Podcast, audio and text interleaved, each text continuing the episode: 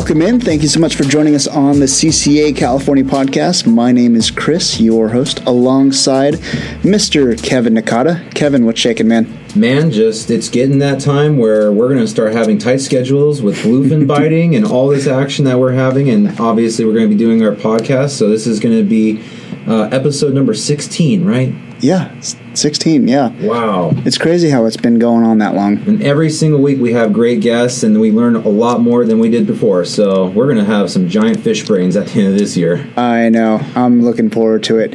Well, guys, this week, well, before we get started, make sure to follow us on Instagram at CCA California. Make sure to visit ccacalifornia.org for all kinds of great stuff. Great events coming up. We've got plenty of them, plenty of charters, tournaments, uh, banquets, you name it. We've got it um, coming up here in 2022. But um, let's get started. We've got a very special guest, my good friend, Mr. Robby Gant from AFTCO. Robby, what's going on, man? How are you? Living the dream. Living the dream. Thanks for having me. Absolutely. Thanks for coming. Robby brings so much to the table in this podcast. I mean, my goodness, you've been in the industry for over 26 years and you're still going strong, and you've got a a very good uh, background as far as who you've worked for, and now you're with an amazing company, AFTCO, and developing great new products with them that we're going to get into, especially this Ike Jime thing. Like, wow, it's uh, I can't wait to learn more about myself.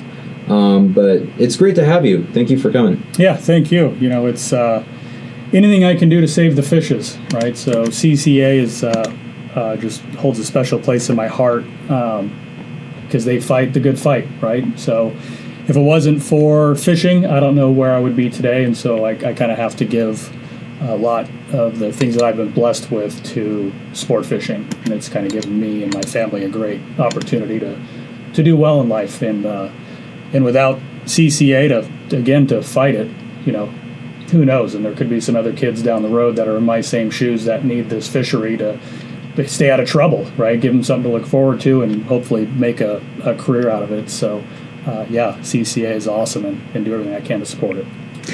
Absolutely, for sure.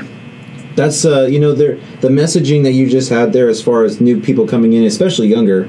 Um, there's a lot of kids coming out of college, and then you know some coming straight out of just wanting to fish, and they've been on boats all their lives, and they wanted to get into the industry at the, the uh, um, industry level. You know whether it's corporate job or doing something on their own and I think you you have a really good history to be able to tell someone how best to go about it and give some um, advice. Uh, you know, I, I, definitely have been telling some kids that are around in this area to come and talk to you at the CCA chapter. I want them to kind of know your story and um, especially learn everything you have to tell them. So, uh, what what would you tell someone that's like in their mid twenties?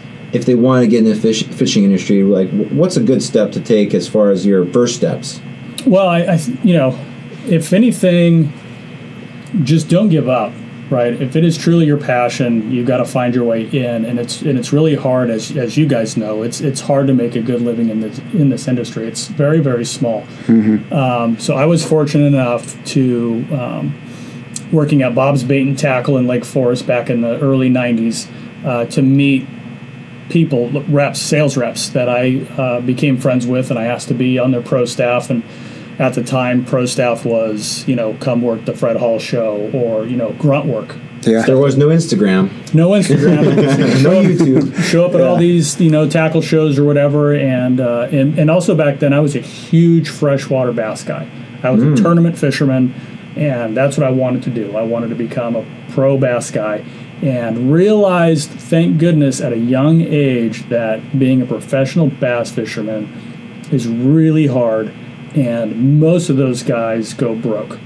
And they don't have families. If they do they never get to see them so a lot of the things that i didn't want in my life like i wanted to get married. I wanted to have kids. Stability I, stability. Mm-hmm. and to be a pro bass guy you didn't have any of that from my perspective. So anyways uh, gave up on that and just had made fishing you know more fun. But I ended up getting a job with uh, a company called spa group um, and again, they, they called on my tackle shop that I was at, and uh, I was the grunt, you know. So I, I did telemarketing, and I did every trade show in the 13 Western states. Holy smokes! so they gave me a minivan and a company credit card, and basically said, just go do all these shows. So I was driving. Build your own schedule and everything. Yeah, but it was you know I'm a 21 year old kid, and I've got a company credit card and a car, and, I'm, and but I'm traveling to like all these cool destinations. I'm learning all these different fisheries, um, and then so, Meeting all sorts of cool people. Oh yeah, I mean, and then people that I have great relationships with, you know, today is from the very beginning when I was helping out. Ken Eli, I think, is a great example. Uh, he owns Outdoor Pro Shop in Northern California, and I worked like the Cow Palace show for Ken Eli. The, the what? Cow Palace. Cow Palace. That's- Interesting. So for those that go back that far, but anyways, like we're still buds from like way back then. Like I That's so awesome. um, go to his place in Rohnert Park. I took my wife there on our honeymoon oh, nice. and but just great people that I got to meet. Um, but worked up, you know, through the rep group uh, as the grunt and did all the grunt work, and then finally a position opened up where I could get into um, my own territory, which I then moved to Northern California. Was up there for a couple years, and then came back to Southern California. Um, and then probably my biggest break. Now repping is is really good, um, especially with the lines that we had. But it, it gives you a good um, a good lifestyle, or I thought was a good lifestyle. But back then, being the big bass guy, Shimano was um, coming out with a new line of high end bass rods, crucial. And Dave Pfeiffer, who's the president of Shimano, uh, called me one day and he said, "Hey, you know, can you come to the office next week? I, I want to ask you a bunch of questions about fishing rods, bass rods, and what have you."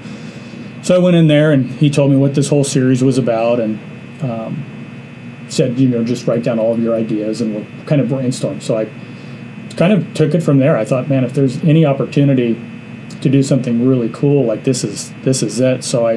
Um, It- but it was a much smaller company then, right? I Oh mean, yeah, it, wa- I, I mean it's still huge at the time, Right. But uh, they're probably Nothing like today. I mean, it's a like- mogul. Like, yeah. I mean, it's literally crazy. Yeah, I mean, back then they had rods and reels. Mhm. You know, today Shimano has rods, reels, lines, lures, clothing. They got the whole gamut of, of product. Power Pro, G Loomis, Mm-hmm. Right. All that stuff wasn't there uh, back then. But uh, I came up, I came up with a, an idea for a spinning rod, um, and I basically just took a Dremel. I dremeled out the front grip on the bottom. So back then, remember how the um, Fuji had the blank through reel seat for sensitivity. oh yes, Oh, yes, yeah. Trigger. Yeah. yes. So that was cool on a casting rod, but they didn't offer anything for spinning. So I took a Dremel, I dremeled out the front end of a uh, the foregrip of a spinning rod. To make a split grip, basically. No, to, to actually have a uh, where the blank would be through. So now when you're holding the front grip, your fingers are Oh, touching wow. the blank. So the same theory as the casting. So I came up with this idea, um, and I'm like, "Ah, this is super cool." Or I thought it was. I, I didn't know. I'm just a, again I'm just a young kid that kind of had a, a neat idea. And I brought it to Dave, and I showed Dave, and uh, he was like, "This is awesome! Like uh, you're going to go to China with me." Oh boy. to the rod factory.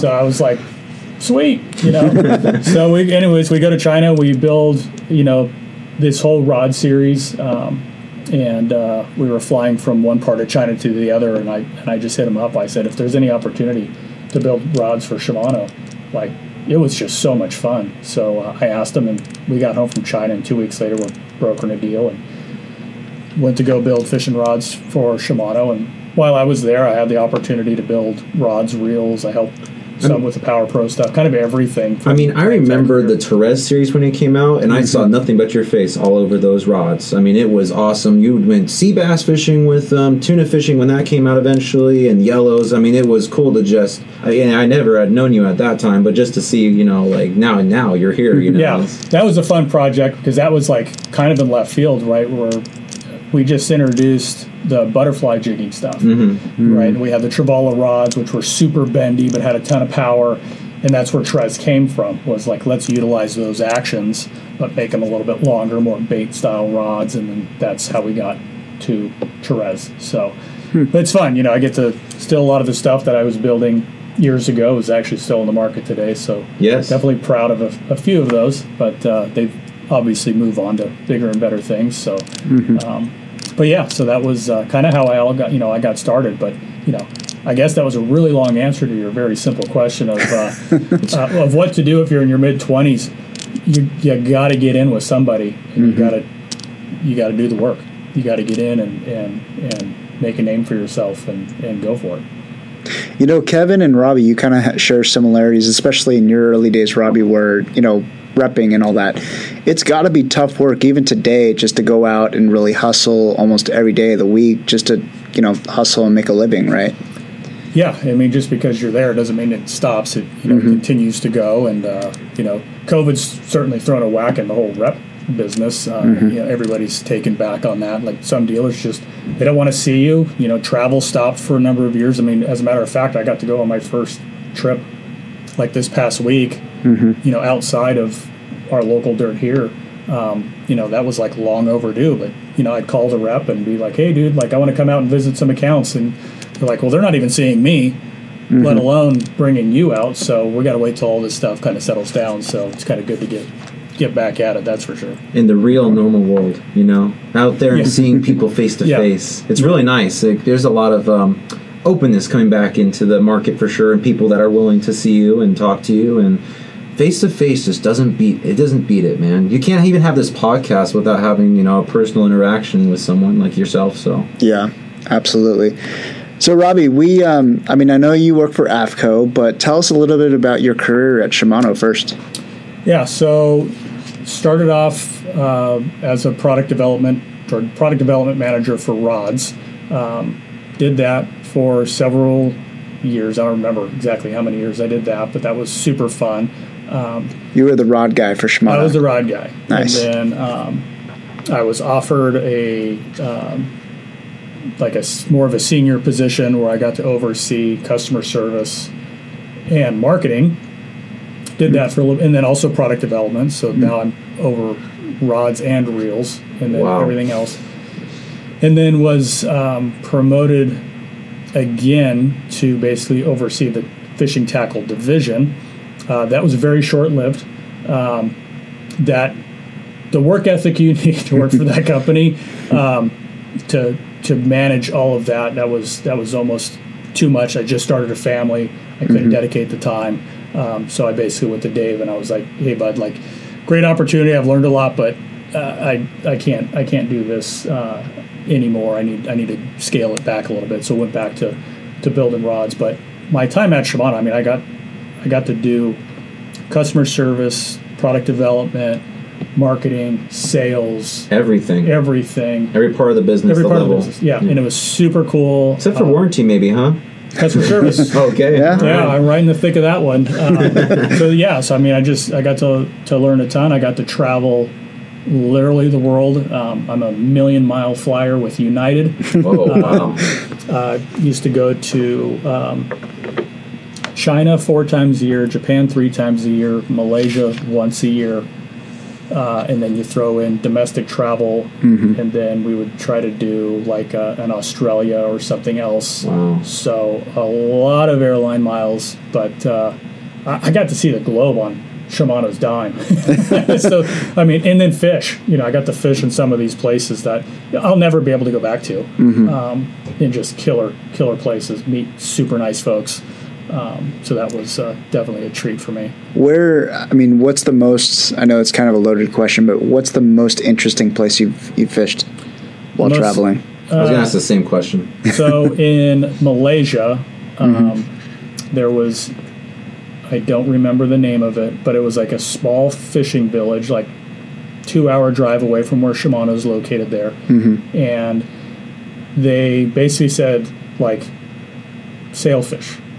I'm like, oh, that that's cool. Like, what's this all about? So anyway, we, we show up in like again like this little tiny fishing village, and we get on these pretty crappy boats, uh, and they've got like the sunshade over the top, so it's not like you can really fish off of them.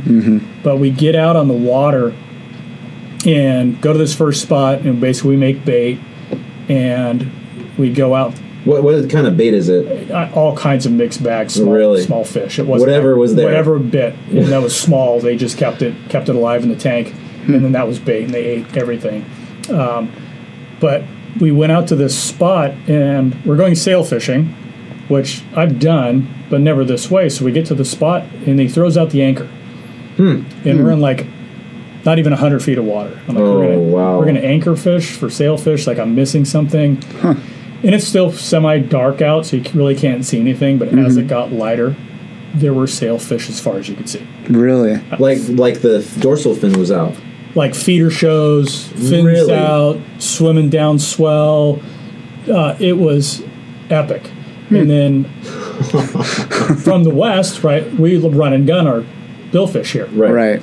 So I'm, I'm trying to explain to the captain how I want to catch these fish. He had, doesn't understand a word of what I'm saying. but we Naturally. yeah. So we basically uh, he blows up a balloon, ties it on your line, takes out one of those bait fish, ties it on, throws it Bobber out. fishing. Bobber fishing. And we crushed the sailfish, but I was just like, dude, if we can just start this boat up and chase these things down, we're going to catch baits. We'd catch 100s versus waiting for the fish to come to us. But that place, um, yeah, I can't remember it, but that place was like, who would have known? Like Yeah. nobody even knows like this place even exists and it was probably the most epic sail fishery that i've ever seen like if you went down there with a yacht with a dredge Oh my gosh. game over I mean, you, you would just crush um, yeah so that that place would probably be number one on the list of just random cool spots malaysia of all places right Right. even thinks of fishing Someone might not even be able to point out where that is on a map, a global map. yeah, yeah. That's kind of interesting to where you know you have certain parts of the world they share similar species or even the same species of fish, but really it's kind of differing methods of, of catch, right? Yeah, um, I'm I'm hoping they learned by now. I mean, because it was they were all green, right? I, They didn't really even know what they were doing, other than probably somebody told them, take people out to this spot, catch bait. Take people out to this spot, throw the anchor, tie up this simple rig, catch fish, and your Right. customers are happy. They don't they didn't know how to progress. All right. They were they weren't given the tools by any means. Not like these guys had a a dredge. but they definitely had the knowledge. They did, yeah. And uh, actually, I went. I got to go back a second time, and the second time I brought lures Oh. with me. They still wanted to fish on the anchor. I still couldn't Oh. get the guy to run and mm. gun, but I did catch sailfish on topwater baits, Like like what? Like orcas? like big walking, Oh, big walking baits. It was hmm. like a big spook. big spook. They'd crush it. It was so fun. And but you know, you're just just blind casting, just just mm-hmm. working Yeah. it, working and working and all of a sudden explosion and catching sailfish. Super cool. Interesting. Would you? I mean, because you've traveled the world and seen different, you know, methods of fishing and all that. Would you say the U.S., at least us here at home, be a little bit more, um, I guess, willing to change up our stuff, or willing to ch- change up our methods, or even creating new methods, as opposed to the rest of the world? We're up there. Japan is the leader. Okay. They are the innovator. They like to make things better. In the United States, from what I see from our consumer base, is it has to be proven first before anybody will try it. Versus in Japan, They're willing to take the risk. they're willing to take the risk and figure it hmm. out. So like, um, you know, I've been kite fishing on the West Coast for 20 years. Mm-hmm. Nobody knew what a kite was until 2015 right. Yeah. the vast majority, right? Mm-hmm. Other than long range boats doing the double trouble rig, whatever. But that's the only time a kite ever came out of anybody, you know, was then that Yeah. style of fishing. But now it's on every boat out there. So so what did you use it for before the tuna were here? Before the big tuna were here? Same thing. We're still tuna fishing. Okay. Um, for yellowfin, For some some yeah. bluefin stuff yeah, like that. It was all yellowfin tunas. Okay. Um, is when what we would do. Um, but you scaled down the double trouble size basically. yes. Okay. Yeah. Yeah. And and then um, what about yellows? Yellowtail. Uh, we've caught we've caught yellows. We've caught dorado. Just you know, I mean, we learned it from fishing in Florida. And Right. thought, you know, you go out there and you get on a good drift, and there's bait around, and there's game fish around.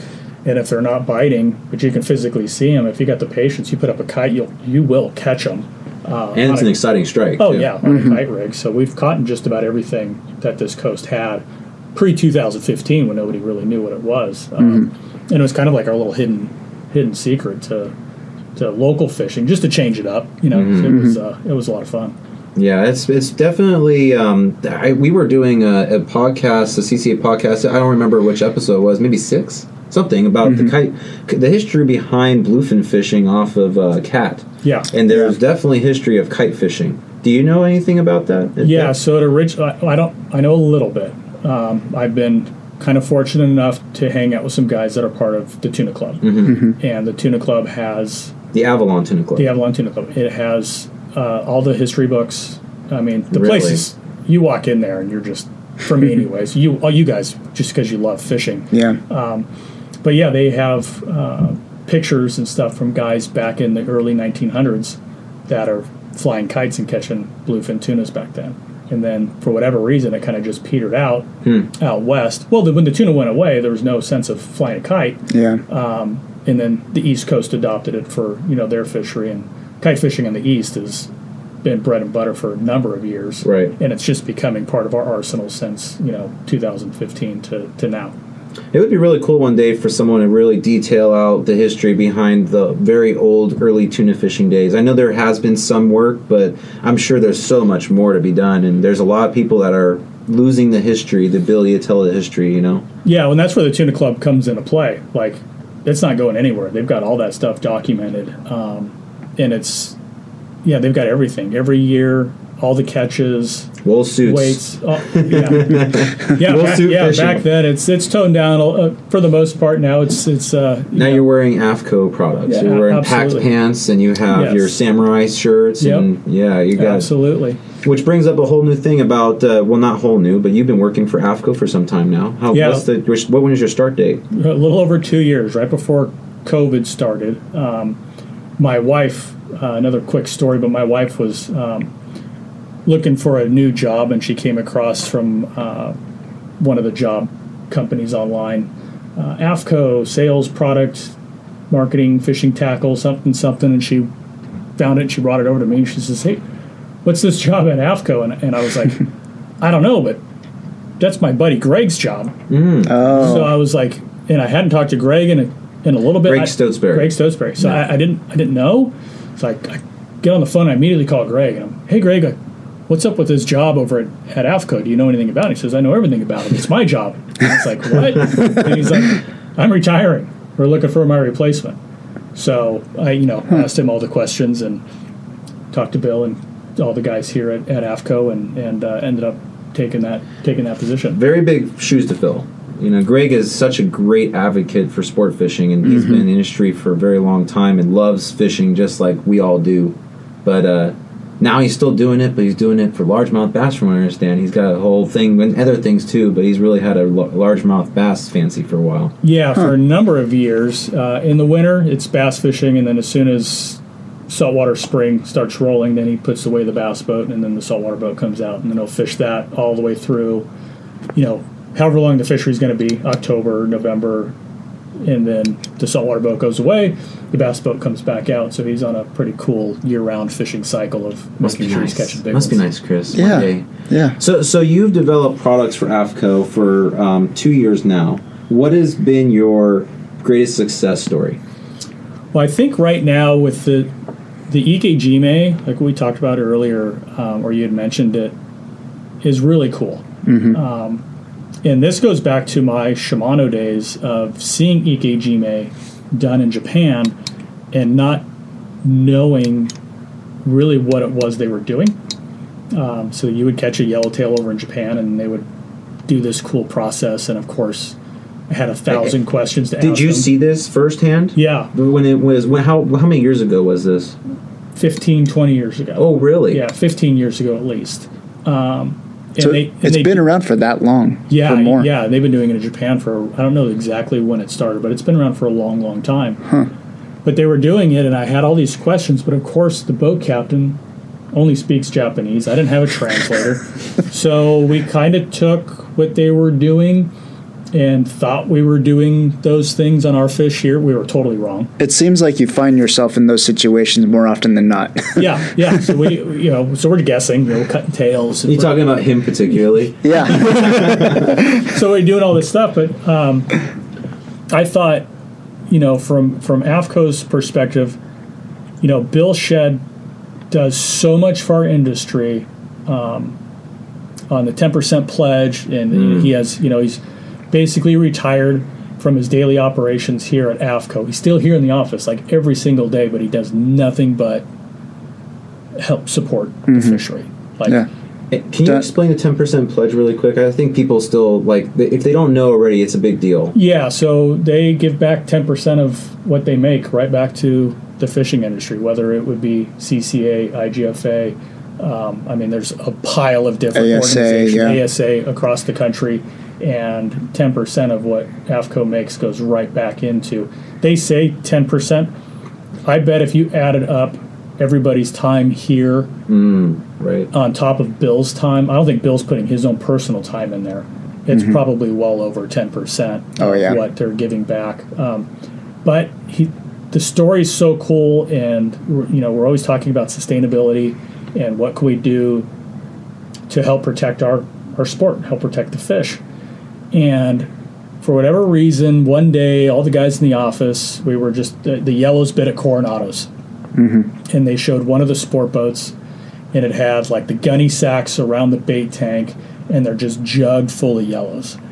And i looked at that and just cringed. Yeah. and i thought boy that is so bad for our fishery. And specifically those fish and more specifically is the guy that now has to bring that crud home to eat it because it's In the sun. It's no, hammered. Yeah. no cooling, no nothing. Probably wasn't blood. No, and, and then I'm like, opportunity. There are a billion seminars, there are a billion YouTube videos on how to catch fish. There is nothing educational online or marketed on what to do once you caught a fish. Hmm. So I thought if I could do something there, this could be really cool that kind of fits into, um, you know, just us caring for the fish, like what, what could happen. Uh, so we, I've stumbled across uh, Andrew Choi. He owns the May Federation. I rent him. That, and that that's on your spike here. So uh, Yeah. ju- just really quickly, like, what's the importance of the E EKG Federation? Is it just a um, uh, it's an educational uh, you know tool to be able to say that you've learned from this person or that person? Yes. So when I reached out to Andrew and I said, "Hey, man, I like I I'm digging your whole program. Um, I'd like to learn more about it. I think there might be an opportunity here." And he was like, "AFTCO." He's like, "Oh my gosh, he's super stoked." And he basically said, "Like, I know nothing about sport fishing or the sport fishing community." He says, "I started the May Federation for culinary and Oh, wow. the commercial fishermen." And okay, I don't know anything about those guys, so I'll do the sport fishing. And so we basically made an agreement to where we would partner in everything that we do as far as um, fish care management and anything to do with culinary or commercial would go under the May Federation, and that anything to do with sport fishing would go under AFTCO. So that's kind of our general agreement that we had. Um, so now we're basically telling more people than just fishermen because this is going to benefit everybody uh, in the long run. Um, because if you do the process, your fish lasts longer. And if your fish lasts longer, you don't need to kill as many fish. You don't need to harvest as many fish. So if you don't have to harvest as many fish, there's going to be more fish in the ocean. There's going to be more fish in the lakes. There's going to be more fish for people to catch. And that's the cool factor of Ike Jime, man, what we're trying to accomplish. Can you give us the the real run up and education on how to do it and what it is that it's all about? Yeah, Ike Jime so May? a lot of guys, when you tell them and, and they, it's too hard. It's not hard. I can do it. It's it's fairly simple. It's not a long process. Um, but to start, I've got a little PowerPoint presentation that I've been given to everybody across the country for the last several months. Um, but to, you know, to start off, everybody kind of thinks they understand the term fresh fish, um, but fresh doesn't really have uh, meaning. There's no data to support the term fresh fish, right? Chris, your fish might be the day you caught it is considered fresh. Kevin, yours could be two days, mine could be three days, but fresh fish means nothing. It's a general term. It's a term. Mm-hmm. Yeah. There's no definition. Um, fresh fish at a grocery store is far from fresh. It's Yeah. frozen. Yeah.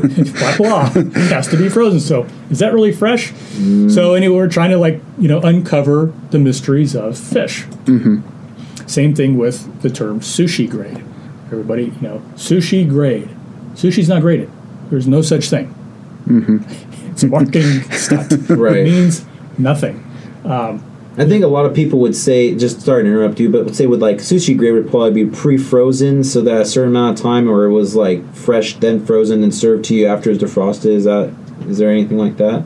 It could be how it's determined. I mean, if it's being sold in a store, it's already frozen. Mm-hmm. Um, but like true fish in Japan, some of that's frozen, but some of that is hasn't been frozen. I wouldn't say it's fresh, but it's not frozen. Um, and then another thing that I thought was neat with going to Japan was um, I don't eat fish. Just by the way, I don't like to taste the fish. That's interesting in itself, but we'll we'll keep going. I'm an expert on how to catch fish and um, process fish and harvest fish. And um, but anyways, but I would go to Japan and I would catch, or I'm sorry, I would eat bluefin tuna, yellowtail, yellowfin, you know everything we have here. And it was palatable. Like I could, I could eat it. Mm-hmm. And I'd come home and I'd go yellowtail fishing, and I'd catch a yellowtail or a tuna. I'm like, I'll prepare it. I mean, mm-hmm. just like they did there. It's raw. You cut mm-hmm. off a chunk, you dip it in some wasabi and soy, and good to go. I tried it. I'm like, it's not the same stuff Really? I had. It didn't taste the same. Maybe their fish is different. I don't know, but it's a yellowtail. Yellowtail is yellowtail. Tuna's a tuna. How, it can't be. It's how they process. It's how they kill it. Is what we learned um, through this whole thing was, you know, there's reasons why like high end restaurants or high end sushi bars, their yellowtail costs a lot more than the other guy. Right. It's because their fish is harvested using the Ike Jime process, and there's an actual taste difference. Wow. And a color maybe? There's also a color difference in Yeah, the meat? color, texture, um, basically a lot to it. Once you do it, you'll you'll see it right off the bat.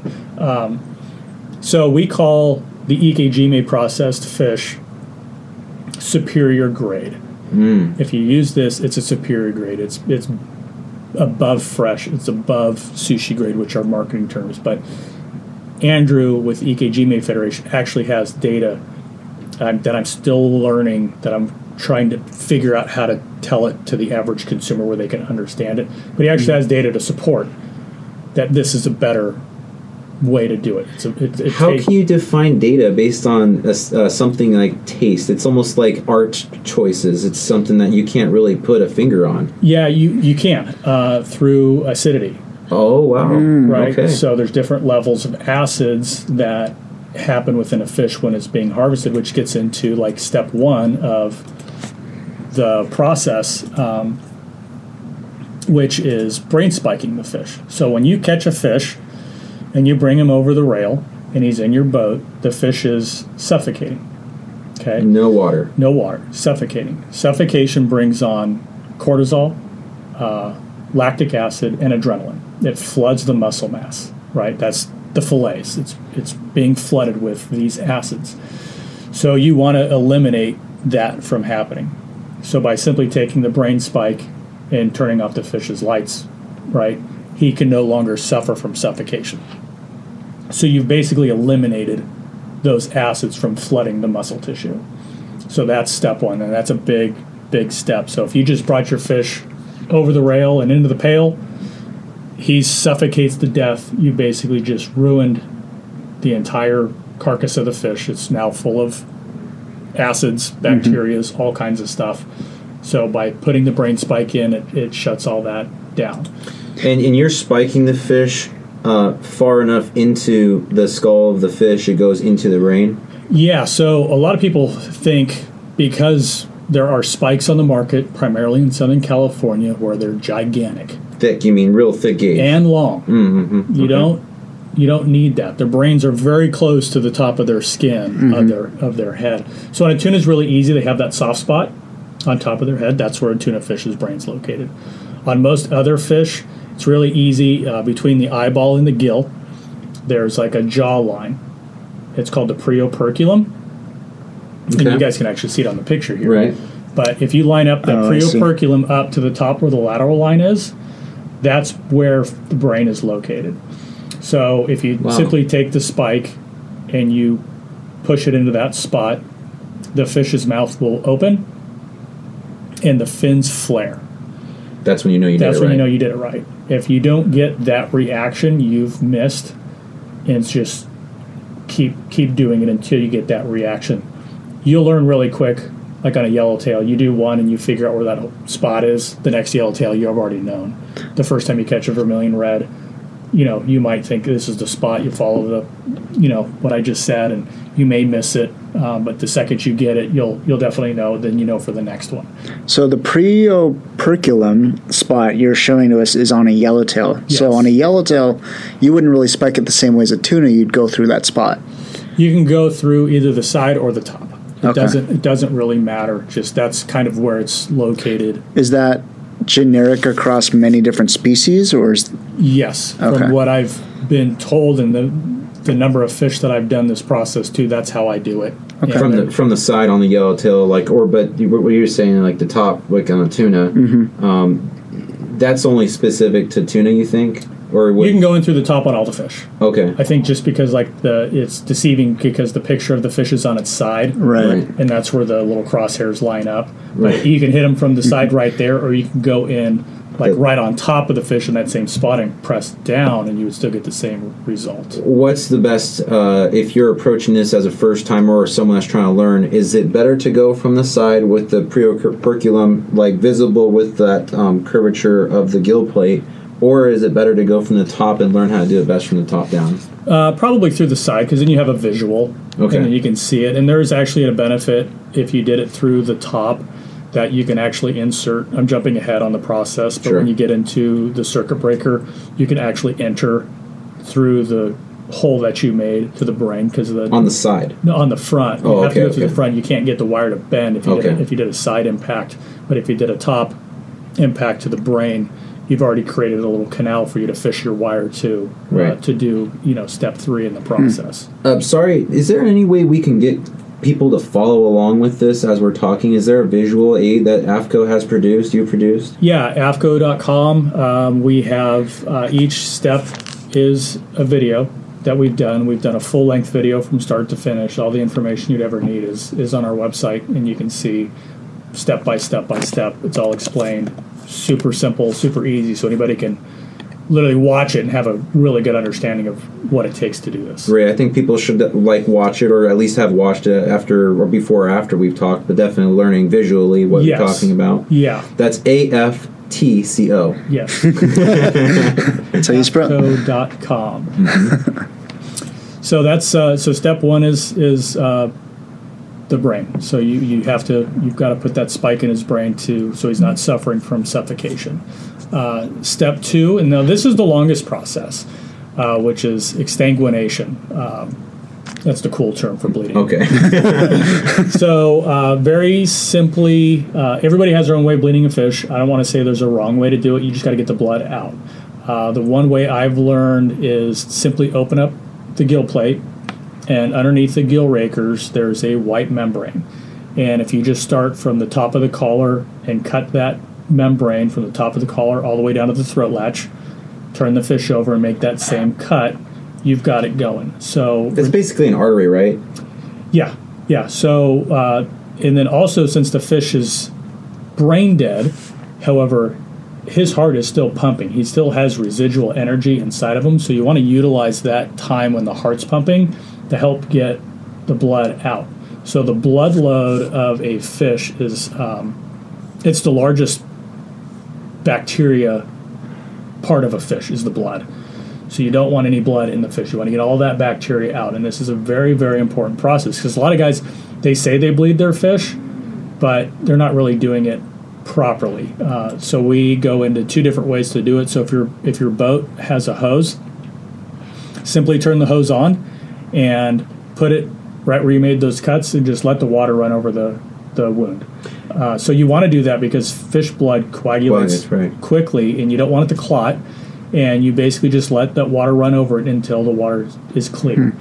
Uh, when the water is clear, the blood um, is out. If you're on a boat that does not have a hose, take a five gallon bucket, fill it up with, uh, you know, if you're on the ocean, just fill it up with salt water, and just put the fish in uh, head first, and he'll bleed out right into that bucket. And then as the bucket gets red, pour it out, get some clean, and just keep doing that until the water is clear.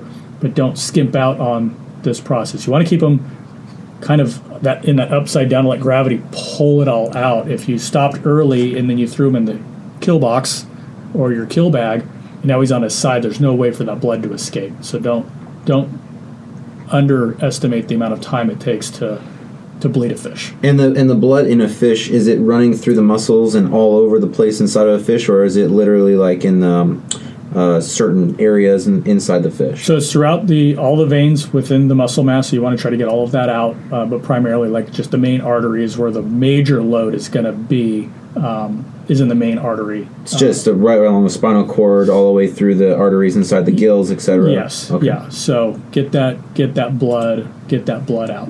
So once your fish is bled, um, step three is uh, called shinkei jime, or that's where the circuit breaker wire comes into play.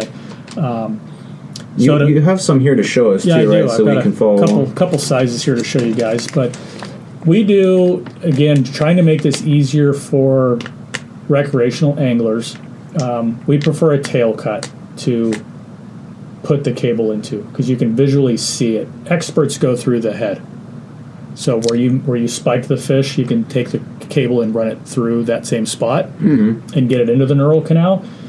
It's not visual, and I I could see people trying to do it and then getting frustrated and saying, "This is too hard. I don't want to do this anymore. It's I just too think I think they do it, but they're really they're, not. They're, they're not. Um, it's threading a needle through a fish's head. You know, it's kind of hard to to feel that. you Yeah. know, if you're Yeah. not expert at it. into I'm a sure. small cavity, Right. Right. So it's difficult. But with um, is there is there any benefit to doing it over the head as opposed to the tail, or does it really the same thing? it accomplishes the same the same thing. So, so just to illustrate what you're doing right here to the audience that's listening, you just pulled out out of this package that's labeled circuit breaker by AFTCO. This is the 20 inch uh, wire, and you have in front of us a wire you just unwound that's made of titanium. Uh, it's actually like a surgical steel. Oh, surgical steel. Okay, and it's got a plastic. Um, what would you call that? Uh, just a, Grip. a grip. Yep. Okay. and then a little loop just so you got some sort of grip to, to put it into the fish but uh, so with with the wire i'm going to go back to the to making the cut and then we'll get into Sure. the wire um, so right above the tail you're going to want to take your fillet knife uh, and then kind of slice in to the skin until you feel the backbone of the fish the spine of a fish and then simply just take your hand and just pop the top of the fillet knife. So you sever the spine but you don't want to completely take the tail off because if the tail is still connected on the bottom by its skin it acts as though it's like a little handle. Now i can turn the fish and vis- physically see the spine of a fish and i can physically see the neural canal and i can physically see the main artery. Um, and then the audience can't see this but i Oh, do have a blown up picture of what it looks like um, so you you know in the center of the fish, this is the you know the spine of the fish, and then directly on top there's a hole. That's the neural canal, and the neural canal actually holds the spinal cord of a fish, and 180 degrees below that is the main artery. Um, that could be cut too to help with the bleeding process. But with this hole, so you take your cable. I'm sorry, Robby. You're saying that hole right there, or this one, the spine? No, that where my cursor is. Okay, I, right there. I, I was misunderstood at the beginning of maybe even before I had learned about this from you, but you are not feeding this wire down the spine. It's part of the spine, but not in the center of the spine. So so that's interesting. So um you definitely have to have this illustrated up on the website or something for people to follow along, right? Because this is a very specific place. Yeah, but once you make that cut and you open it up, you you'll see it. There's a hole there. Okay. So as long as you go on the on the hole on the top of the spine, that's the neural canal. So you, Got it. Kind of you hmm. can't miss it. I mean, I've done this technique on like little mackerel, Right. and I'm seeing the actual neural canal in these little mackerel. Wow. So imagine a fish that you're actually going to harvest, a Right. yellowtail, a cod, or whatever it is. It's it's visible. Even a blind guy like myself can can see the neural canal just just fine. Okay. But yeah, so with the cable, we make it in. Um, you know, there's four different cables that we we make. Um, the circuit breakers.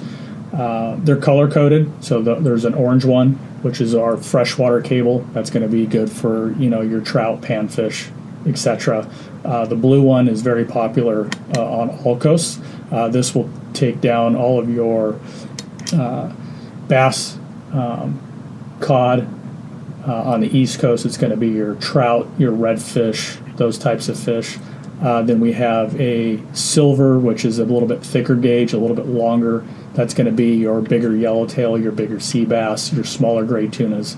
And then we have a gold, which is the same diameter, uh, gauge wise. It's just longer. It's a 50 inch. And so that's going to be your bigger tunas, swordfish, those types of things. You need to have a wire long enough uh, that's nearly as long as the fish that you're trying to prepare. Yes. So, and if your wire is too short, you have to then go once through the head and then once through the tail. So, with a 50 inch wire, you're knocking down a 100 inch body of a fish. That's a massive, massive hmm. fish. Massive. Uh, massive. Yeah. But so when you do this, um, yeah, it's super easy. You simply insert the top into the neural canal, and again, it's very visual. You will see if mm-hmm. the fish, in some cases, right. So let's say the fish has been bleeding out in the bucket for ten minutes. Mm-hmm. He's already been hit with a brain spike. He's dead. Mm-hmm. And you Not feeling any of this. And you take this wire and you hit that spinal cord, and he comes to life. Kind of scare you to death really? they will sometimes they just quiver but sometimes they start bucking like you just caught it Really? and that's the energy that's still built up in the fish that's the excess energy in the fish that is coming out which is uh, which is kind of neat to see but Yeah. if you get a reaction You've done it right. you've done it right and uh, so the the spinal cord is a series of vertebrae and then there's a that canal that runs to each vertebrae and it's really important with when andrew designed this wire was to go from one vertebrae to the next easily and then also be able to work for commercial guys who are going to harvest hundreds or if not thousands of fish annually Right. it's got to hold up to to that. It doesn't kink. Uh, it doesn't necessarily. Um, it won't bra- have a broken one yet, but it just slides right in. You slide it all the way up till it hits basically the brain. You know, you rock it back and forth a couple times, and you've now paralyzed the fish. Um, and the importance of using the circuit breaker wire is by paralyzing the fish, you've now tricked the fish into knowing it's dead. Right? So there's natural things that happen to the human body or even fish. When you die, things start happening to tell parts of your body, hey, you're dead, you need to start shutting up. This needs to start to decay. You need to go into rigor mortis. Your body core temperature needs to rise. You need to do all these things. Well, by inserting this wire into the neural canal, it's paralyzed. It can no longer talk to the flesh or the, the fillets that you're going to want to eat, so they don't know that they're dead. Interesting. So they Oh. don't break down. It gives you an incredible amount of uh, longevity to where your, again, fresh fish that we talked about at the beginning is a day or 2 Mm-hmm. Now you're talking weeks no way. weeks that it stays fresh in your refrigerator. So again, What? I only need one yellowtail, smokes. which will last me a month, versus going out and catching a yellowtail every weekend.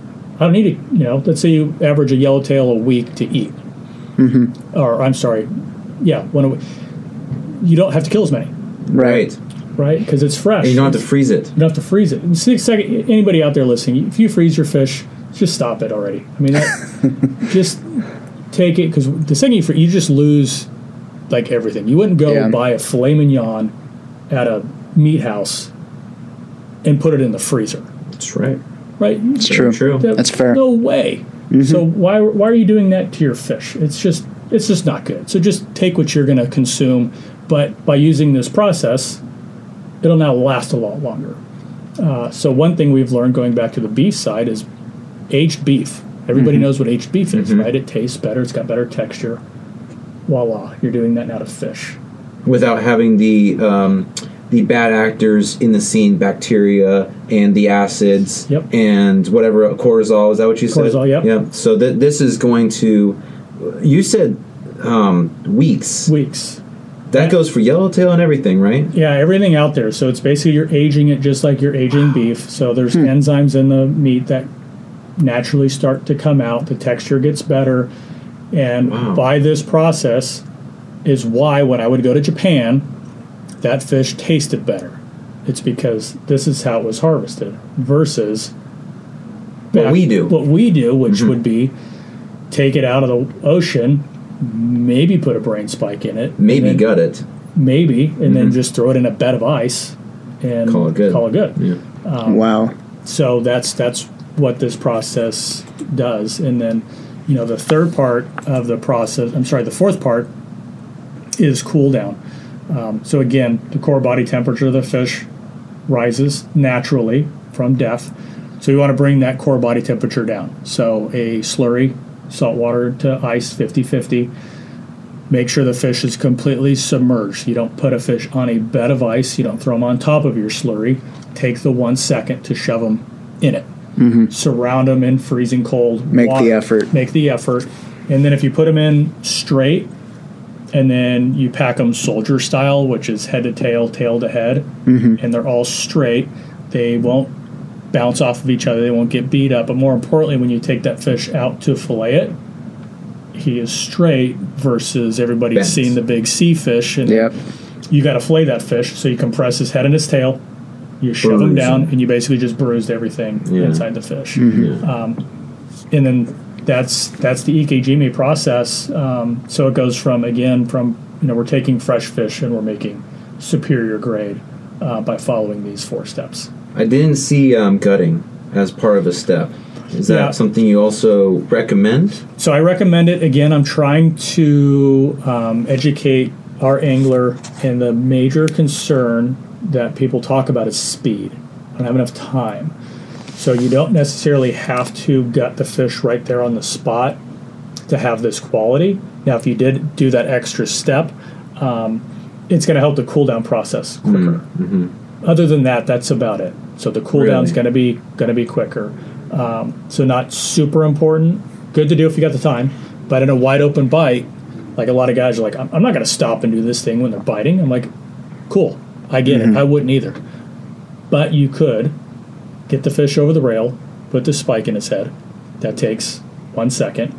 You can take a knife and you can cut both gills, which takes five seconds, ten seconds. Mm-hmm. Throw them upside down in a bucket, grab a new bait, and cast. What about And let EKG, let though? 'em- let it, well, the fish has got to bleed out, Right. and you don't want to skimp out on the bleeding process. So just let that fish bleed out in the bucket.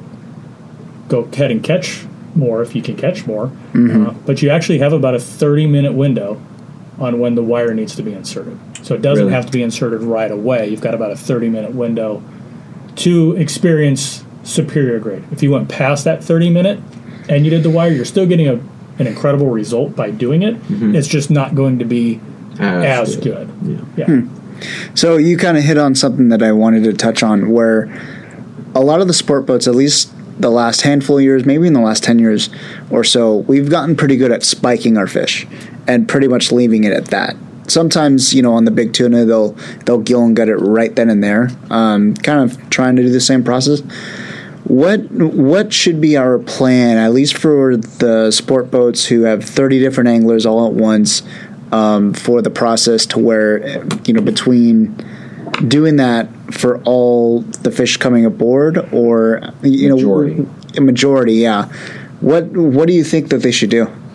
Well, because I've worked on those boats, Mm-hmm. um, and I know a lot of guys that work on those boats, and everything that those guys do is a process. Yeah, So when you want to screw up or screw around with their process, you know that's change. That's sometimes not so good on some of these boats. They've got to figure out how to implement it to where they can still do it efficiently and still get everything done they need to get done. right. Um, so we have early adopters. Um, I want to say Tim Ekstrom, uh, Frank LoPreste. They've been doing the wire for a number of years on their fish. Whether their passengers wow. know it or not, they have been doing parts of the process. Uh, the rest of the fleet, I don't know if they do or not.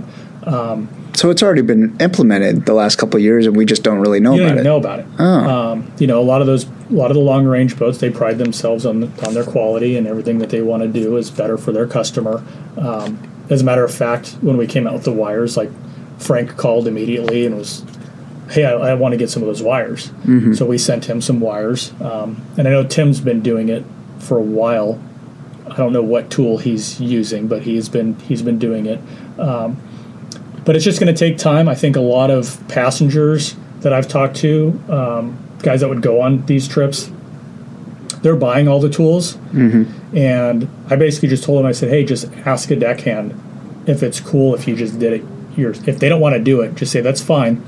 Are you cool if I did it? Absolutely. And I think they'd be Yeah. down to do that. Um, so that's kind of where it started. So getting the sport boat fleet on board for me is kind of down the road. Like that's Yeah. I think if if we ever get all that, then we then we won. Mm-hmm. But right now, it's more private boater, just getting that those guys educated. And, and short pounders. Um, Yeah, Man, oh, yeah. Pier guys. yeah. If even freshwater guys, if you're telling me trout last Yes. longer too, like there's Mm-hmm. a lot of people out there trout fishing. Yes, Catfish. Anything. Right. Fish I bet it fish. tastes way different after way you do different. this. Way different. Yeah, that's a lot of people, you know? So once we get the sport boat fleet, then I think we've we've won. Like as you said, like the majority of them right now, they're they're spiking the fish, and then tunas are easy from the bleeding thing. Mm-hmm. You know, they they clip the side, blood's going everywhere. Now, do they do it long enough? That I don't know because normally it goes into the bin.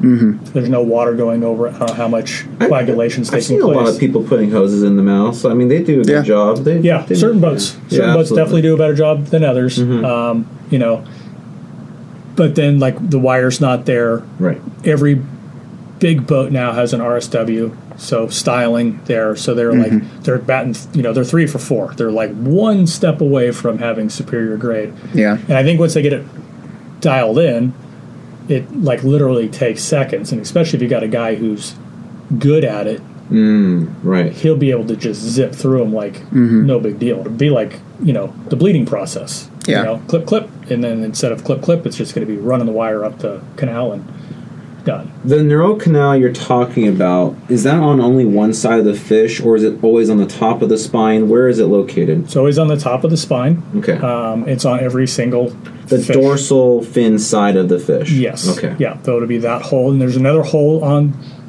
180 degree on the bottom. Okay. That's the main artery.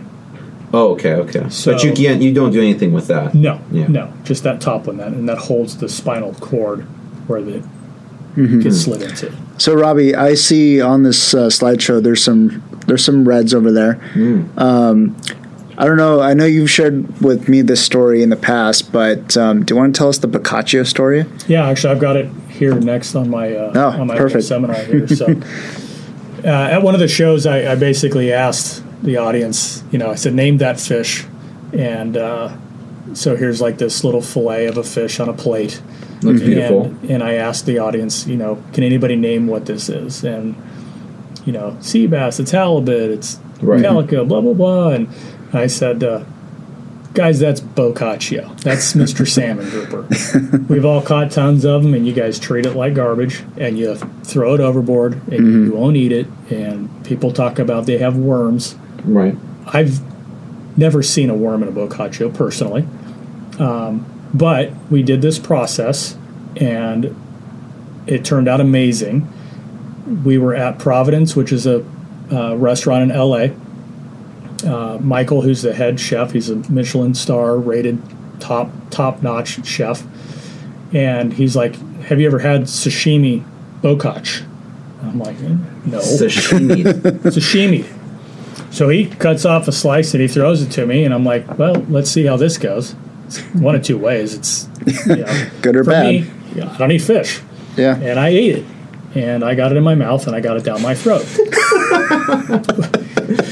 Wasn't a cow. Winner, but I got it in and down. Like Yeah. that that says something. And then he did a very simple pan sear, and um, again for me, it's even worse when you cook a fish. For me personally, like I can eat, I can eat it raw, Hmm. a lot better than I can eat it cooked. Hmm. I think when you cook it, like a lot of the oils, like that comes out of the fish. But I, I took a little bite of it, and uh, and again, I got it in my mouth and down my throat. I was like, man, that that was pretty killer. Mm-hmm. But again, when you're fishing and all you have to catch are bocaccio, don't think of it as a bad thing. Mm-hmm. If you did this process, you're going to bring home incredible food. Incredible food. It was it blew everybody away in the restaurant. We handed samples out to people that were there. They were super stoked. Uh, and then the other fish that we brought up there was. Um, Can, can we get a bar hand at this one, at this slide, and see if we can name that Oh fish? yeah, so I got another picture up of a fish that uh, is on a platter and it's done up a bunch of different ways. you go first, Chris. What do you think And that it's- is? Oh, that's a lot. That's a lot of pressure. I think on the far left, that kind of looks like yellowtail. I think that's all yellowtail. So you're all wrong. really? So uh, that is bonita. No way. Oh, So interesting. again, what I wanted to show the guys out west is two fish that you can catch basically year round that are way overlooked and really mistreated. Hmm. And if you treat these fish with a little bit of respect, you get an incredible meal. You, I mean, that's that's bonita. It's very um, pale in comparison to what normal people would see. It's Yeah. like it's not very red or pink. This is very uh, Wild. Yeah, yes. like very very light pink, very light. Yeah, and actually, when I was going to Japan, I ate quite a bit of bonita, and I thought this is a Japanese bonita. This is not an American bonita, but bonita's a bonita. Yeah. and that's again that's how they harvest it and uh, and it, it's it's again for me it's okay but to you guys who actually like fish it would be great So so what about yellowtail? Do you have any pictures of what the meat looks like there? Or do you have any personal experience with it? yeah uh, well nothing like side by side because i didn't i don't want to really ruin any ye- yellowtail but i did do like a little bit of an experiment with mackerel Really, the Um, greenbacks. Just a greenback, just to kind of give guys an idea of what it looks like. So I would go and catch three mackerel. I would do the Ike Jime process on two, and I would let one flop. flop and mm-hmm. die how we n- would normally harvest a fish. So I would take that one and flay it out, and then I would take one of the Ike Jime ones and I would flay it out, and then I would put one fillet next to another as a visual, and you would see one fillet of a mackerel is nice and clean and white, and the other one is a nasty, bloody, gross Red. mess. Yeah. And then the third fish, I would just gill and gut, and I would leave it all the skin on, the head still on, and everything. With no Ike Jime. No, Ike Jime, Okay. and I would take pictures of that fish uh, every day, and I did it for about three weeks. And at week three, the fish was still clear in the eyeball. You can still see the stripes. He still had a silver belly.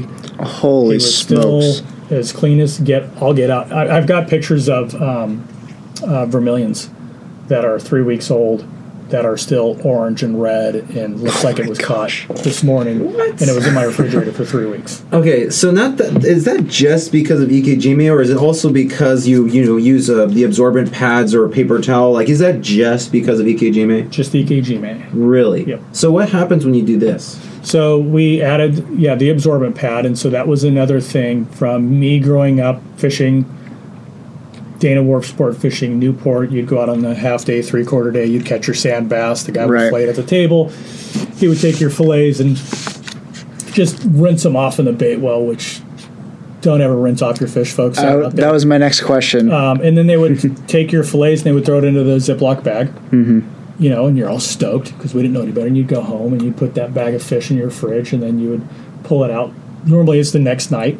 Right. You would make fish tacos or whatever. But do you ever see in the bottom of that bag? It's about a one inch thick oh, of fish goo, Yeah. moisture, water, goo. Yeah. So that is Haunts me. basically Mm-hmm. bacteria. Yeah. So your fillets have now been uh, marinated in bacteria. Now it's not bacteria that's going to kill you because we'd all be dead by now. Yeah. But it kills the fish itself. It like really ruins the flavors. So by adding the absorbent pad to the bag, then put your fillets in on top, the absorbent pad's going to absorb all of that excess moisture. So there's no, or there's not none, but there's a lot less bacteria going on. It's not proliferating. It's not growing Right. when it's being sucked out into the absorbent pad. It's just like you go to the store and you buy a pack of chicken. It has a and the, pad. Has the pad in the stereo. That's Oh. what it is. It's absorbing any moisture, so your chicken isn't marinating in bacteria. It's interesting. Taking that kind of that bacteria out. Um, and that's why you would use the absorbent pad. But as far as like having the fish last longer and like look so pretty, it's all about the Ike Jime process. Uh, kind of an off-topic question, but do hunters use this technique? They understand harvesting better, but I don't think it really works because when you sh- shoot an animal, um, you got to chase it down. There's, I think, there's a lot more logistics that that take Yeah. place, but they do understand um, quality. For example, if you if you shot a deer and let's say you stoned it and it drops down dead, like they know like that animal's going to taste better than one that they shot, they spooked, and it ran three miles because as it's running now, it's adding in all Stress the acids, and- stresses, Right. and that one's not going to taste as good. So, but they understand it. But The timing is not gonna. well, the neuro they don't necessarily have the neural canal that holds a spinal cord. They actually have more of a spinal cord like you and I. It's a different okay. different anatomy. Got it. Got it. Well, this is a very um, eye-opening education process. I mean, I, I have to do this now. Yeah. If, if- I think that a lot of people, like you said, it's maybe a timing thing or something stuck in their head. They want to just get fish, get fish, get fish, and they don't care about the fish. They want to catch more. But if you have a better quality of fish and you and you want to eat it for a longer period of time and you never throw any of it away, what's to say that doesn't equal to the same amount of yield as you would just you know, harvesting a bunch of fish versus really taking care of it, you know? Yeah, I, I again, I, boy, I wish I ate fish because I, I would be able to, to eat a lot more on uh, on. Um, anyways, Yeah. but uh, yeah, I just think if people followed this process, they're going to have a better taste. It's going to last longer. You don't have to harvest as many, and I think it's just a right thing we need to do for our fishery, whether it be freshwater or saltwater.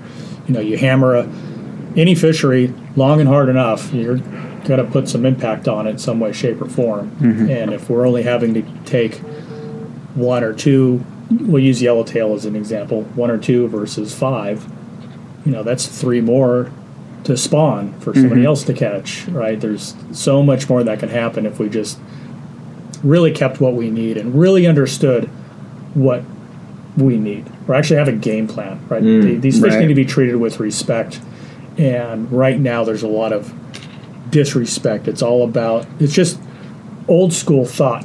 Mm-hmm. Catch as many, kill as many, fill up that refrigerator full, and then stuff all those killer fillets right into the freezer bag, put it in the freezer, and all you've got left over is a bunch of chum. Throw it out a year later. Yeah. Yeah. And that could have been one that was still swimming.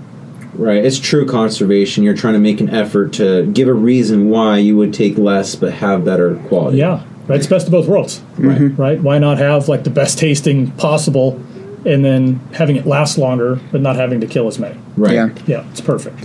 Robby, have you like in in what um, you've seen out there in the industry and just I guess different industries or different fisheries?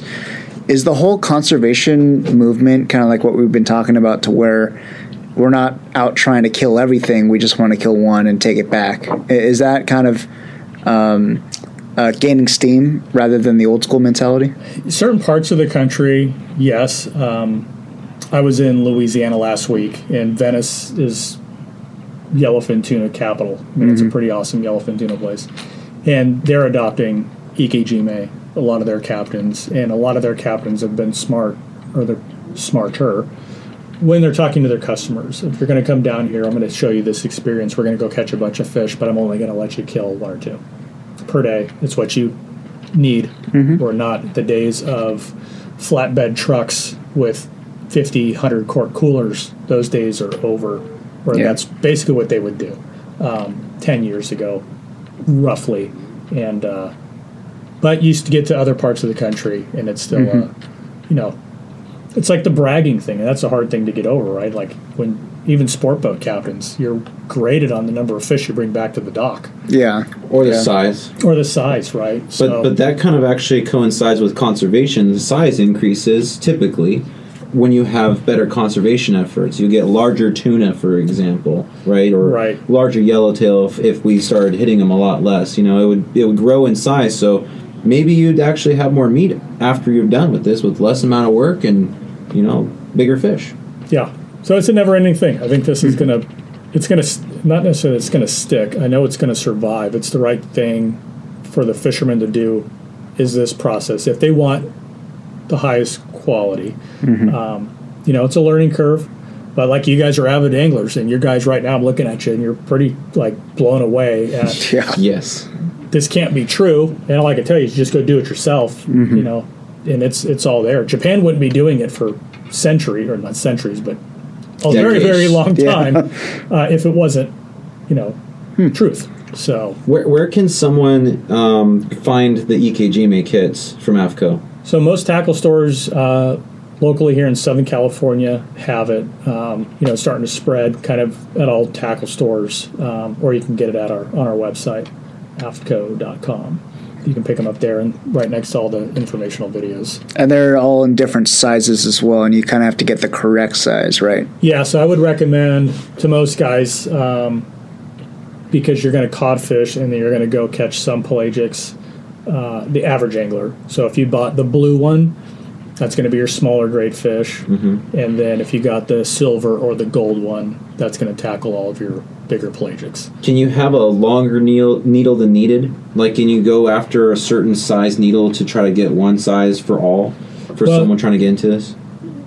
because the neural canals are different like sizes so you couldn't you can't take a 14 gauge wire and put it into a cod it's the the Oh, wire's I too see. thick to fit into the canal and that's where this gauge wire comes into play as It's all in gauges. it's all in gauges yeah Got it. so you got to match the wire to the size of the canal to, That makes to make it to make it work Right. Interesting. Well, Robby, I know we have to get uh, get you out here, but um, I would be absolutely mortified if we didn't talk a little CCA. Yeah. With uh, with uh, you being the president of the Orange County chapter, you've got some pretty fun events coming up. That we do. Um, I think by the time this goes live, uh, you'll miss out on our uh, slow pitch jigging seminar. So we've got that one coming up here uh, the, Really after, soon. the day after tomorrow, I think. Yeah. Um, so that'll be fun with uh, with Joey and Caesar. Um, so a great group of guys. Uh, then following that, uh, we have our second annual golf tournament uh, Costa Mesa Country Club, August fifth. Uh, time it'll be in the morning versus last year was in the evening, uh, but all the details to come. Uh, so those of you who are listening that want to get involved, uh, please check out cca.org. CCACalifornia.org. See, the Under the- president, the, president, I don't even know the email or the website. It's Uh, right underneath the events tab, so Yep. they can go ahead and click on the events tab, and they'll find all the events that CCA has, including the Orange County Golf Tournament that they're going to be having. Yeah, so that one was super fun last year. Oh, this such year's a gonna blast. Be even even more fun. We got more guys on board. Um, if anybody out there who's listening also wants to be a sponsor, we do have whole sponsorship available, um, and you get to pick your own game. So you'll get hole seven. It's a par four, 260 yards. Whatever you want to do to make your hole fun, You can get creative too. get creative. Do whatever you want. As the sponsor, you can pick out your game for the. Yeah. Okay. yeah. That's cool. So we had uh, last year uh, uh, the Daiwa hole. I think was the biggest hit uh, Oh. last year. it was a par three, 90 yarder, Yeah, something like Super like short. 90. Wow. and they took a casting rod and a spinning rod, and we drilled or put eyelets in golf balls, and you got to cast your golf ball out of the tee box versus hit It's it, true. which was super fun um, for everybody. Because what was interesting when we, you know, when we put it all together, we thought it's going to be just anglers. Well, my father-in-law wanted to support CCA. He's not a fisherman, and he brought three of his buddies. They're all golfers. Well, they had to go cast their golf. That was the rule for Daiwa. You have to you have to cast. They loved it. Mm-hmm. They were just joking with their buddies, giving them a hard time, backlashes, snapping lines, just all kinds of fun. They had a blast. That must have been the most popular hole too. Oh yeah, Yeah. Um, you know the Hobie guys were there. Um, you know they had kayaks out on display. Kevin, do you golf? I do golf. Um, I slice really bad. You're- That's okay. You'll fit right in. Yep, I would love to come up. You said August fifth. August fifth, All right. which I believe is a Friday. Yep. oh wow. It'll that's be a morning event. You, we should have you out of there by you know two o'clock At the latest. at the latest, Yeah. and that'll be award ceremonies, a nice lunch, all that stuff. will be will be good to go. Um, and then we're also doing we're we're working on the details right now for um, uh, a membership charter. Uh, that's coming up, so be on the lookout for that, and we'll do that out of uh, out of Dana Wharf. Um, so we've got a lot of fun things in Orange County, and then all the other chapters obviously have For sure. tons of really cool stuff that they're doing. We have a lot of people that are coming into the sport. How would you recommend they get in touch and, and experience like p- participating in a chapter event or and you said new members? I mean, how do you what do you think is best for someone coming into this? Well, I think if if anything, you, you got to go to the CCA website and just get a get an understanding of what CCA is all about, um, what our mission is, um, and you know, and it, and it does take it takes special people to do what we do, um, just from a dedication. We get a lot of individuals who have a heart of gold that hey, I want to be part of your chapter and okay, great. And then we'd get them in, and all of a sudden there's work to be done, and they have no time. We don't really need people on our board that can't do that. We would, mm-hmm. you know, we want them to be part of CCA. So if you don't have the time, just be a member. That Yeah. would be fantastic.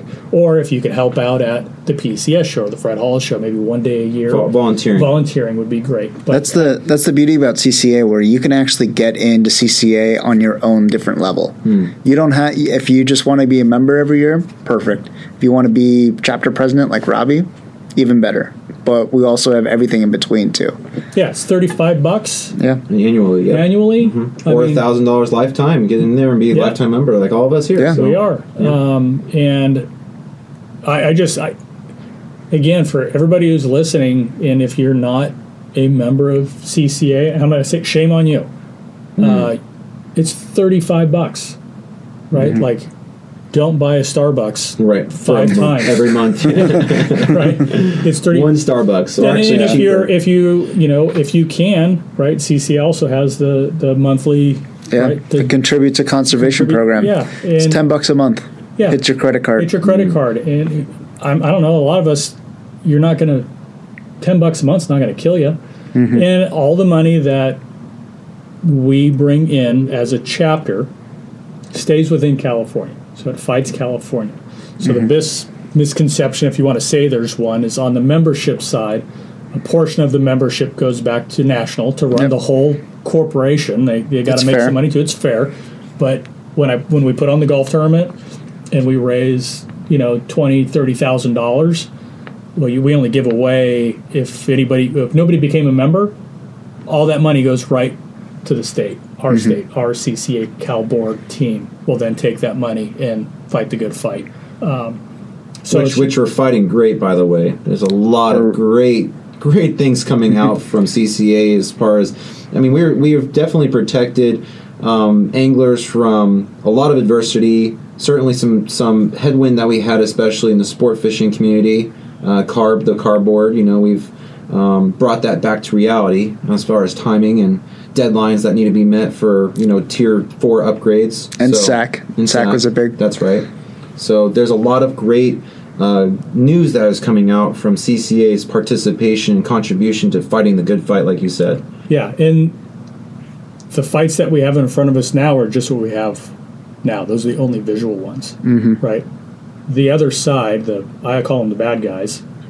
They've got a laundry list of things that they're going to be dropping on us all the time. It's, mm-hmm. it's a never-ending battle to make sure mm-hmm. we can fish. Right. There's always those guys, the bad guys, that are coming after us, and we need the support. We need, you know, people. We need mm-hmm. more members. We need not just on the board side, but just more members within CCA that can be advocates for us. That can go out and talk to their buddies and their friends, or fishing clubs, or whatever it may be, just to let them know.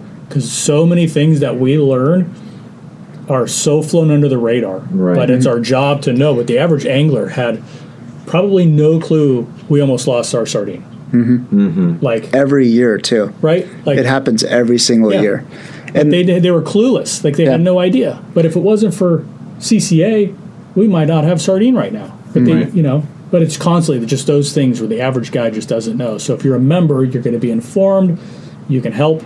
Mm-hmm. You can advocate. You can you can just do what needs to be done, and which is fight the good fight. Yeah, one of those things, Kevin, which um, we were just on the radio show on Saturday.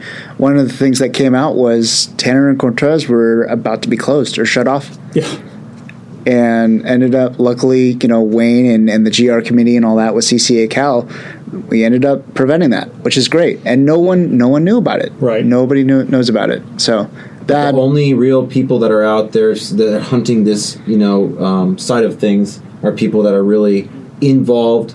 CCA boards members, and especially Wayne and you, Chris. Like, man, you guys are just out there. You're the you're the Batman of the fishing Yeah. industry. Did you call him Robin? Yeah, green tights and everything. yeah, that sounds about right. awesome. Well, Robby, thank you so much for coming on, Yeah, man. thanks, guys. It was Yeah. fun. Yes, thank you. very One more much. time, how do we get a hold of the Ike Jime um, gear, and how do we get a hold of you at AFTCO?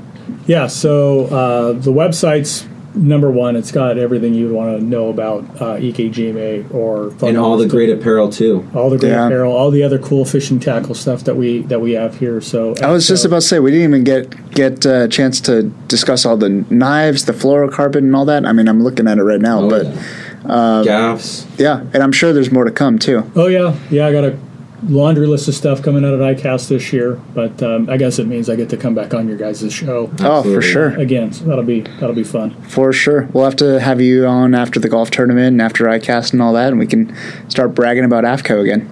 Yes, Mm-hmm. yes, for sure. So yeah, AFTCO.com, um, and you know CCACalifornia.org for Mm-hmm. all the information uh, on CCA. So if you want to become, uh, you know, a member, obviously, but if you want to become a board member or even volunteer, just go through, uh, you know, the CCA's Yep. uh, website there. Just hit the contact us button. We'll get you in touch. Yeah, and then Chris will, you know, put you guys in touch with the correct um, uh, chapter, Mm-hmm. and we'll see. Obviously, if, if you're in, we're going to have you. You know, if you want to be a board member, we're not going to say no to anybody. We, we need uh, we need the bodies, but uh, yeah, love to love to have more guys uh, participate in the phone calls and more volunteers. Just makes life a lot easier. For sure, for sure. Kevin, I don't know about you, man. I learned a crap ton this week. Uh, man, it's amazing to be able to have someone in inside of uh, you know the circle of, of CCA, and to have so much knowledge and to be able to deliver to all our audience, also to to educate them in great detail on how to do um, something that he's been doing for 20 years 15 20 years is amazing i mean this has flown by us for for as long as we're almost born or old you know Yeah, So, yeah. um, I think next week when we have another great guest, we're going to learn a lot more too. And every single week we get better and better at doing this. So, what we like to see everyone out there who's listening to this podcast do is just subscribe to the podcast. We want to know that you're listening, support us. We want to have more great guests, and the better we get at this, the better you're going to get guests. You know, we're going to have better and better content, and certainly, um, you know, it's going to go a long way as far as conservation efforts. And we're going to listen to great guests that have, that are on this show every single week. So join us next week on Thursday again when we bring another great show to you. Absolutely. And let us know how we're doing on the podcast, too. Send us a review via the website or even leave us a five star review on your podcast provider. Um, other than that, guys, thank you so much for joining us. Make sure to follow us on Instagram at CCA California. Send us a note via the website at ccacalifornia.org. Attend all, our, our, all of our events. So make sure you listen to us. Keep listening every week, and we will see you guys next week. Thank you so much.